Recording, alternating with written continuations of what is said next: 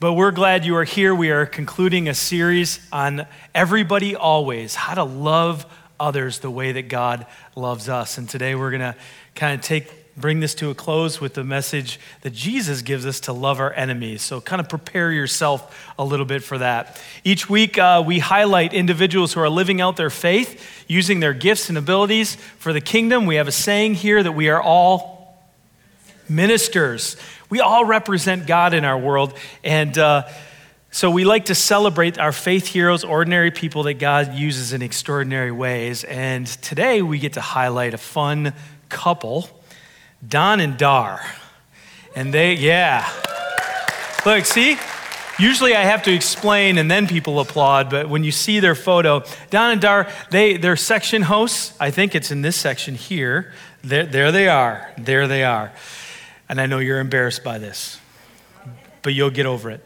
Um, you're not embarrassed to wear Cubs, so you you should be good. You should be fine. Um, they they uh, are wonderful at, at hosting not only the section, but greeting, and oftentimes they'll greet people coming in the door. Uh, I know that they make it a, a, a part of their agenda every week to seek me out, to give me a hug. They're like on, they're on my list of only five people that I will hug. And uh, so, but one of the things that they also do that I love is they're a part of our missionary care team. And so oftentimes I will connect with one of our missionaries and find out that they just talked with Don and Dar, and they pray and encourage uh, others, and they're just wonderful. So I just want to celebrate them this morning, so.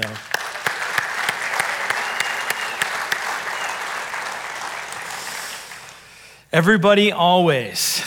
It's a hard thing to do, to love everybody always. Some of you have been in the growth groups, going through the D V D series. It's been a challenge.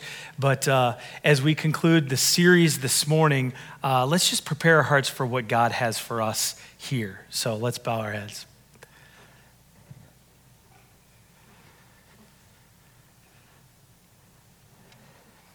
The grass withers and the flower fades, but your word endures forever. God, we are so thankful that as we open up your word today and hear the very words of, of Christ, that uh, that it would be a challenge for us today. Lord, that you would uh, bring correction in our lives where needed, conviction. Lord, ultimately that you would change us, that we might be more like Jesus. And so if there's anything that's of me today, Lord, I pray that it would just fall to the ground, be forgotten. But whatever is of you, Lord, we just pray that it would stick. It might be a whisper from your spirit. It might just be one word that comes out of the text. But Lord, whatever that is, I just pray that it would be for each and every one of us. So we would be open to hearing from you. We pray this in the power and in the name of Jesus. And all of God's people said, amen. Well, I've been traveling a little bit in May, some of it for fun, some of it for conference. Uh, I've been on vacation for a little bit with my family. And uh, and then got to travel to an international conference of the Wesleyan Church. It happens once every four years, and I served as a delegate for the North American Church and uh, got to meet with national leaders from all over the world and missionaries. It was a fantastic time. Uh, Doctor Addison back there was with me for part of that. And um, but in all of those travels, I had a lot of flights, because I usually take the cheap flights. So you have to take like three planes to get to one location. You know what I'm talking about? So I did a lot of, uh, you know, scouring on my app to try to find an aisle seat whenever I could. I like to sit on the aisle just to have a little more room. Sometimes I get hit by that cart, but that's okay. So the worst seat for me is the middle. The middle seat. And I managed, out of nine flights, eight of them I got the aisle. So I was doing pretty good. I missed a couple of flights, but I still got the aisle. The one flight I had going from going to the conference, uh, the missions conference, I got a middle seat. And so I sat down, put the headset on, you know, trying to mentally prepare. And uh, there was a couple of uh, twenty-something ladies that sat down next to me.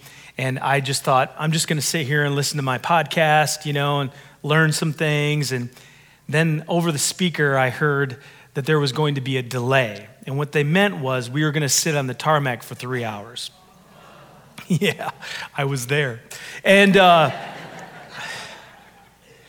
and then I decided, okay, I'm not just going to sit here and ignore these people that I'm so close to now. So I decided to take the headset off and, and just kind of introduce myself, get to know them a little bit. And I found out that they were both uh, in education.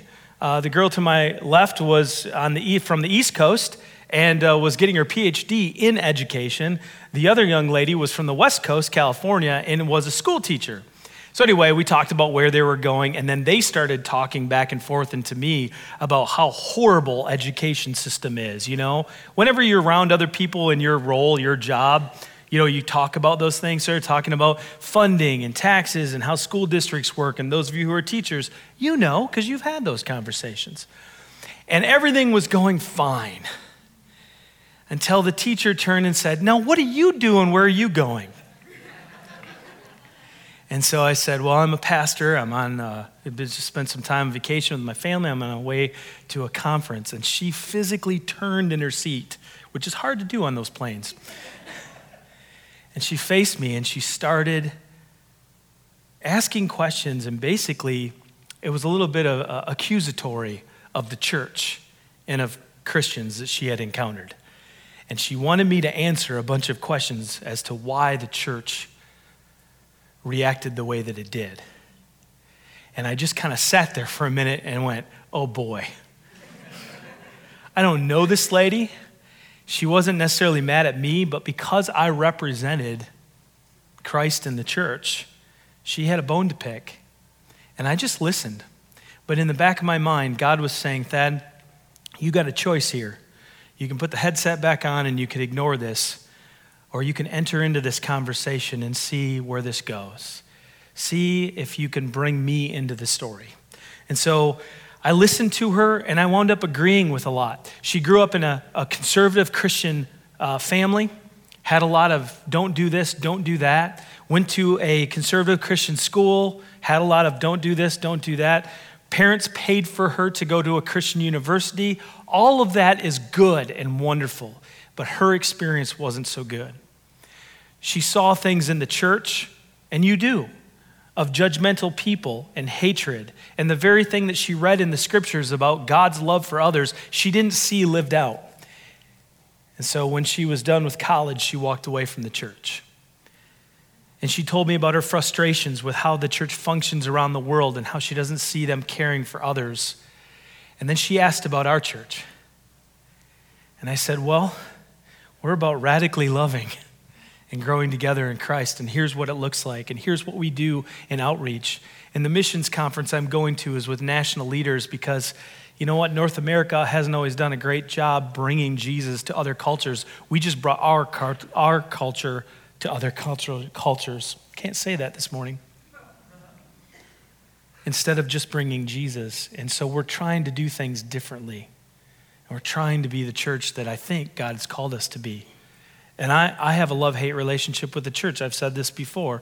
Sometimes I hate what the church has done and sometimes can be, but I love what the church is supposed to be and what God wants, and I want to be a part of that. So we had a good conversation, and we started talking about Scripture because she knew Scripture, and we talked about the ways that Jesus loved others. And by the end of the conversation and the end of the trip, I just simply reached out and encouraged her and just said, listen, don't give up on the G- on Jesus. You might have given up on his bride, but don't give up on Jesus. And I, I asked her to seek out another church that might be more like us. Not that we get it right, but she was she had physically changed. Her demeanor changed from one of uh, accusing to one of just kind of sitting back and listening. And God did something in that conversation. I don't know what, what's going to happen from it, but that's that's up to God. But in that moment, God was whispering to me the whole time, Thad, you have a choice. We're all ministers of the gospel, and we find ourselves sometimes being, being in a relationship which is difficult, maybe as an enemy, someone that doesn't like us, or we have a problem liking them. They're different than we are. They have different values than us. And so we see ourselves apart from one another. And in those circumstances, we represent Christ and the church, his bride, because we are his bride. And God whispered to me And this is how my mind works, or at least how God talks to me. And God said, Thad, in these moments, you have a choice. You can bring reconciliation. You can bring love and reconciliation to this moment and bring me into the story. Or you can wreck a situation. And so that's the phrase that kind of stuck with me. Love is reconciliation, not wreck a situation. When I'm in those moments, if I just walk away, ignore, or argue, I have a tendency to wreck the situation that God has put me in. But if I will reach out in love and begin a conversation and talk more about Jesus and what he thinks of them and the world, I allow God to bring reconciliation to, the, to that. And it's not me becoming a friend with an enemy. It's not about that. It's about them becoming a friend of God. It's about allowing God to restore whatever brokenness they have. I might not talk to them ever again. There might be enemies that you and I have that are that we're not going to have an ongoing relationship with. But when we are in those situations, we have a choice. We can love them and bring reconciliation, or we can wreck the situation in those conversations. So how do you treat your enemies? And you, I, I just say that word, and some of you already have a name in mind. You've already got a situation, right? It's, it's the ex, boyfriend, girlfriend, spouse. It's the employee who lied to get the job you should have got. The classmate who stole your work. The family member who took your money. The neighbor who put their fence on your property. And maybe it's even something that's that's racial. I have a one life, and I was talking with him this week, and uh, he had to sit down with his son, who's ten. Had to sit down with his son this week and have a conversation because someone called him the N-word. And my friend had to tell his son what that meant and how to respond when someone treats him that way. Man, that's hard. How do you love others in those circumstances? How do you love your enemy? Over the last few weeks, we've talked about loving everybody always. And Pete last week talked about loving those who are within the church, and that's difficult enough. We all have differences, right? We all have different things that we do and different personalities, but it's about unity and coming together in Christ. But how do we love those who are outside of the church, who might be enemies of the church? Not just your enemy, but they don't value what the kingdom values. They don't see what you see. Their worldview is different than your worldview. How do we love our neighbor? Jesus was asked the question, who is who is my neighbor, right? Jesus said, love your neighbor as yourself. That's, that's the law, right? Love God, love your neighbor. The first two commandments, uh, that's the law in a nutshell. And so someone asked him, hey, but who is my neighbor? If I'm supposed to love my neighbor, who is my neighbor? And Jesus tells the story of the Good Samaritan. Maybe you know the story. There was a Jew that was injured, that was hurt, and was laying in a ditch, and his fellow Levite and priest, those who are part of his nationalism, if you will, part of his people group, they just walked right on by. But it was a Samaritan, an enemy of the Jewish people, Jesus said, that came and helped him and took care of him. Jesus tells the story describing who your neighbor is by telling the people that it's someone that they considered to be an enemy. Imagine how that rocked their world. You see, in the scriptures in the New Testament, you find that there are uh, different uh, levels of sin, right? They don't just mention sinners, but there's other names, titles given. There's the tax collector. They're a part of the Jewish nation, but they were working for Rome and oftentimes stealing money from people. And so there wasn't just sinners, there was tax collectors and sinners. And there was prostitutes and sinners. And there was pagans and sinners, the Gentiles. And there were Samaritans and sinners. People that were enemies of the Jewish nation, enemies of the culture. That, and Jesus is describing to us that our neighbor is oftentimes those that we have something against, or they have something against us. And in Matthew chapter five, he takes this a little bit further. He says, you have heard it said, love your neighbor, got that, and hate your enemy. But I tell you, love your enemies and pray for those who persecute you, that you may be children of your Father in heaven. Not only love your neighbor, those who are in proximity, and this is a quote from Leviticus chapter nineteen. So Jesus quotes this, right? You've heard it said. But Leviticus nineteen doesn't say hate your neighbor. That's not a part of the Old Testament scripture. So somewhere along the line, people began to interpret Leviticus nineteen of loving your neighbor meant to love those who are like you, love those who are part of your nation. But those who are different than you are, you're to, you're to reject. You are to have enmity with. Don't have anything to do with them. They are opposed to God. They are opposed to our nation. So let's not have anything to do with them. And Jesus says, oh, you've heard that, but I'm telling you a new law. But I'm telling you to love your neighbors and pray for those who persecute you. The word persecute in the Greek means to habitually harass. All I could picture is that one person who just kind of keeps poking you. You know what I'm talking about? You go to work, right? Or school, and that you see them coming down the hallway and you're like, oh, not them again, right? It's that. It's ongoing and systematic harassment. People who do that, God says, I want, I want you to love them because why? Because you represent the Father. If you will learn to love them, you are children of the Father in heaven. They'll see God in you.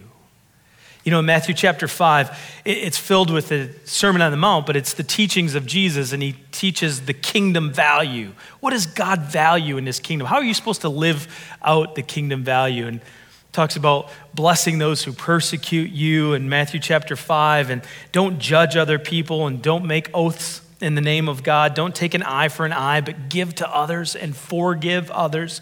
And all of it leads to this last passage in Matthew five.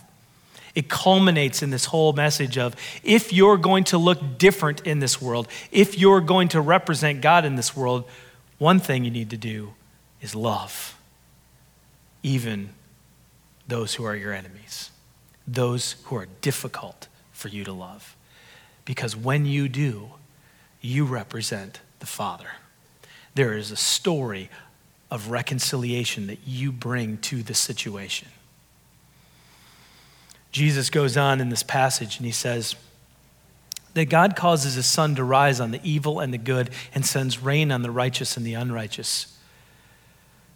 Jesus reminds us that, yeah, we're to love our enemies, but it's because they're just like you and I. We live in a sinful world, and we live in a world with chaos, and whether they're your enemy or not, whether they're a different color or not, whether they're a different nationality or not, you walk out and it's raining, you're both getting wet. You walk out and it's sunny, you're gonna get burned. You are no different in the eyes of God. He loves them as much as he loves you. And so the reason we're to love others is because God loves others. And then he goes on to say, if you love those who love you, what reward will you get? In other words, you're, you're, you're no different than others. Even the tax collectors do that. And if you greet only your own people, what are you doing more than others? Do not even the pagans do that? And I love how Jesus takes these people groups and he kind of throws it back into the, to the disciples. It says, hey, these people that you think are different, if you only love people who are like you, you're just like them. And again, you are just like others. And God loves you, which means God loves them. And if you want a reward and you want to look more like God, you need to learn to love people who are difficult to love. And he concludes the whole section with this phrase, be perfect, therefore, as your heavenly Father is perfect. It's where we get our word for holy in the Greek. It means to be complete, to be set apart.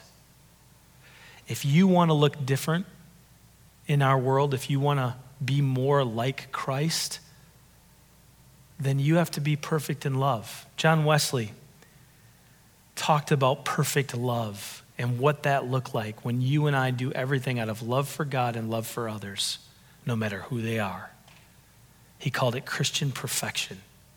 It's part of the goal that God has for us, his sanctifying work in our lives. He keeps wanting to soften our hearts and help us to love people, even those who are our enemies. Be perfect as your heavenly Father is perfect. That's a, that's a tremendous challenge. There's no one here that's gonna go, okay, I'm gonna pray that prayer this morning, I'm gonna walk out of here and I'm gonna be perfect from now on. It doesn't work that way. It's a process. And sometimes the perfection that God is doing in us, he uses difficult people to do, right? To shape us. We learn more about our prejudice. We learn more about how hard our heart is when we are confronted. And God goes, hey, I want you to love that person. Whew. Okay, God, I got to work on that.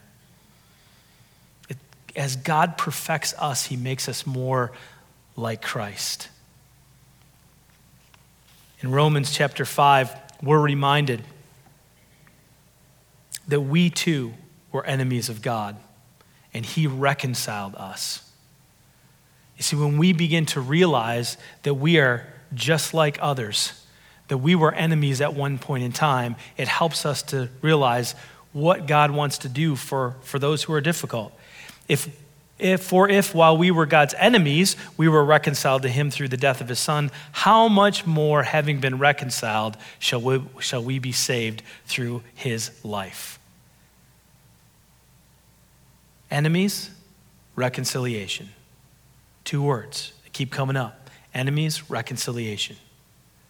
At one point in time, we weren't following God. We didn't want to do things his way.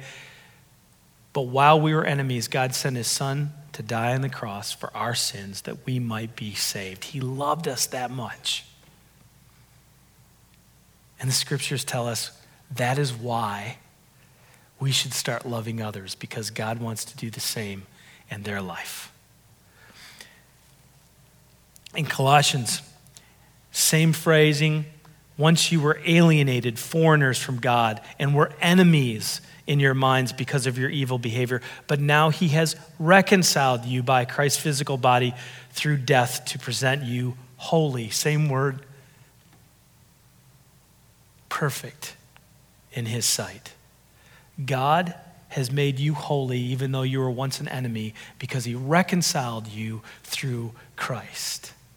So when you and I find ourselves in a situation where we are confronted and we are we're wanting to argue and we're wanting to fight or flight, and it's an individual that we're just not sure we can get along with, we have a choice. We can either bring Jesus into the conversation, into the relationship, and do what we can to pray and to bring reconciliation, maybe not for us, but for them. Bring God in and bring reconciliation. Or we can walk away, ignore, argue. And if we do that, we wreck the situation. God wants us to bring him into the story. You know, there's a story in in the um, in the book, Everybody Always. Bob Goff tells the story of going to Uganda. He's a lawyer, and he goes to Uganda, and he winds up sitting with a judge and talking with the judge. It was a Supreme Court justice, and said, what, what are some of the issues that your country is facing? And in a sub-Saharan uh, Africa, uh, there, there's a lot of animism. Uh, people were just worshiping just nature or different spiritual powers. There's superstitions that exist. And so there are witch doctors. And in Uganda, this is prevalent. And uh, one of the issues that the country was facing was that these witch doctors would take children and they would sacrifice them, believing that their blood or their body parts brought some kind of power. And so people would pay to have children kidnapped or taken, or even their own children, and have them sacrificed by a witch doctor. So Bob hears the story and he says to the judge, well, how do you take them to court? Judge said, well, everybody's afraid of the witch doctors. They have a lot of power around here, a lot of political pull as well. So nobody wants to take them to court, and no judge will, will watch their case. Well, Bob says, well, I'm not afraid. You find a kid that survives, call me and I want to come and I want to help you take them to court. So sure enough, he comes back to the States. There's a little boy named Charlie, they call him Charlie, who was taken from a village, mutilated by a witch doctor, but he lived. And so Bob finds out, flies back to Uganda, takes the witch doctor to court, finds a judge that will watch the case, and he wins. They put the witch doctor away for life. He's sitting in prison for what he has done. And Bob's feeling pretty good about that until he remembers the very words that Jesus said in Matthew five, that we're to love our enemies. And he begins to struggle with that. I want you to watch this video and hear the rest of the story and what God did through Bob in this situation. Now, the way my world works, there's terrific little kids like Charlie, and then there's people who are evil like Kabi. And I want every awesome thing to happen to Charlie. God loves kids, and he loves justice. But Jesus also said in Matthew five, love your enemies. And because Kabi was my enemy, I decided to take these promises, these mandates in Matthew five about loving our enemies for real. And so I called the warden at Lazira Maximum Security Prison. I let him know I'm the consul general for the Republic of Uganda, and I wanted to meet Kabi. And he and I met Kabi inside this dark room in Lazira. And when Kabi came in, he took a knee and he started telling me about how bad he felt about what he'd done to Charlie. And I was thinking to myself, well, you just feel bad that I caught you. Then he started talking about witchcraft and what it had done in his life. And then his words, not mine, he said, I know I'm gonna die in this place. Do you know what I need? I need forgiveness. And I felt like I was talking to a criminal hanging on a cross next to Jesus. You know the one that Jesus turned to and said, you get paradise. And you know what, you guys? I didn't want Kabi to get in because he hurt my friend. But isn't it terrific that God's ability to forgive us isn't limited by our ability to get it? And get this, Kabi comes to Christ. I'm like, really? Like he's into, I wasn't trying to get him in, I was trying to keep him out. But, but we don't need to understand everything about forgiveness to get a little. I love that line. We don't need to understand everything about forgiveness to get a little. We all have individuals that we have a difficult time with. Some of those relationships, some of those individuals that we would consider enemies, those who persecute, harass us, it is difficult. I'm not saying you're going to walk out of here today and you're going to have it down, but I believe that there's something powerful when you and I bring Jesus into that relationship and that situation. And we can either wreck it by doing it our way and dealing with it by arguing, ignoring, fight or flight, or we can just simply say, hey, I don't know where this is going, but I just want you to know God loves you. I'm going to do my best. But let them know that there is a God who cares for them deeply. And maybe, just maybe, they will find the reconciliation that you and I have found in Christ. There's some things not to do. Don't bring correction. Don't tell them everything they're doing is wrong. Don't bring hate, telling them that they're a sinner, they're going to hell. Don't cause more distance, you know, telling them, hey, Jesus loves you, I don't want to ever see your face again. Probably not a good idea. I think if we respond in understanding to their accusations, understanding where they are coming from and their experiences, we can respond by bringing reconciliation. We can react in peace to those who are violent. We can resound with hope to those who have none. Let them know the hope that we have in Christ. Let me just say, if you're if you're not a follower of Jesus, and maybe you got stuck coming to church today, you know, Memorial Day weekend, you're with family, and you're like, I don't I don't know about this church thing, and you have your own issues, just like that young lady on the flight. I get it. Church, we've gotten it wrong so many times. We have wrecked the situation for others.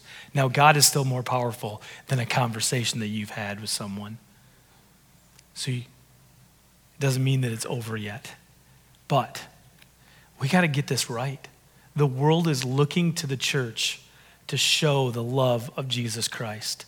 And you and I represent him, and because we are his bride, we represent the church. In those circumstances, I pray that you will bring reconciliation. Share the love of Jesus for others. If you do, God will continue to perfect you, and I pray will continue to transform our world. Let me pray.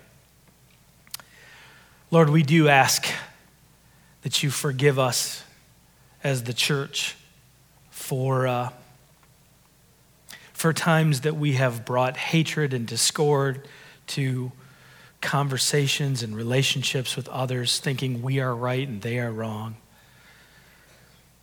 God, remind us that we were once your enemies, and yet you reconciled us to yourself because of the love of Jesus Christ, and that we are to do the same for others, to bring the ministry of reconciliation to a world that is lost and without hope. God, help us. It might just be one little step this week. It might be a simple conversation, maybe a phone call. Maybe we just begin to pray for those who persecute us. But Lord, help us in those moments when we are confronted and reminded of the difficult relationships. Help us to remember that love is reconciliation. And we ask this in the power and name of Jesus. All of God's people said, amen.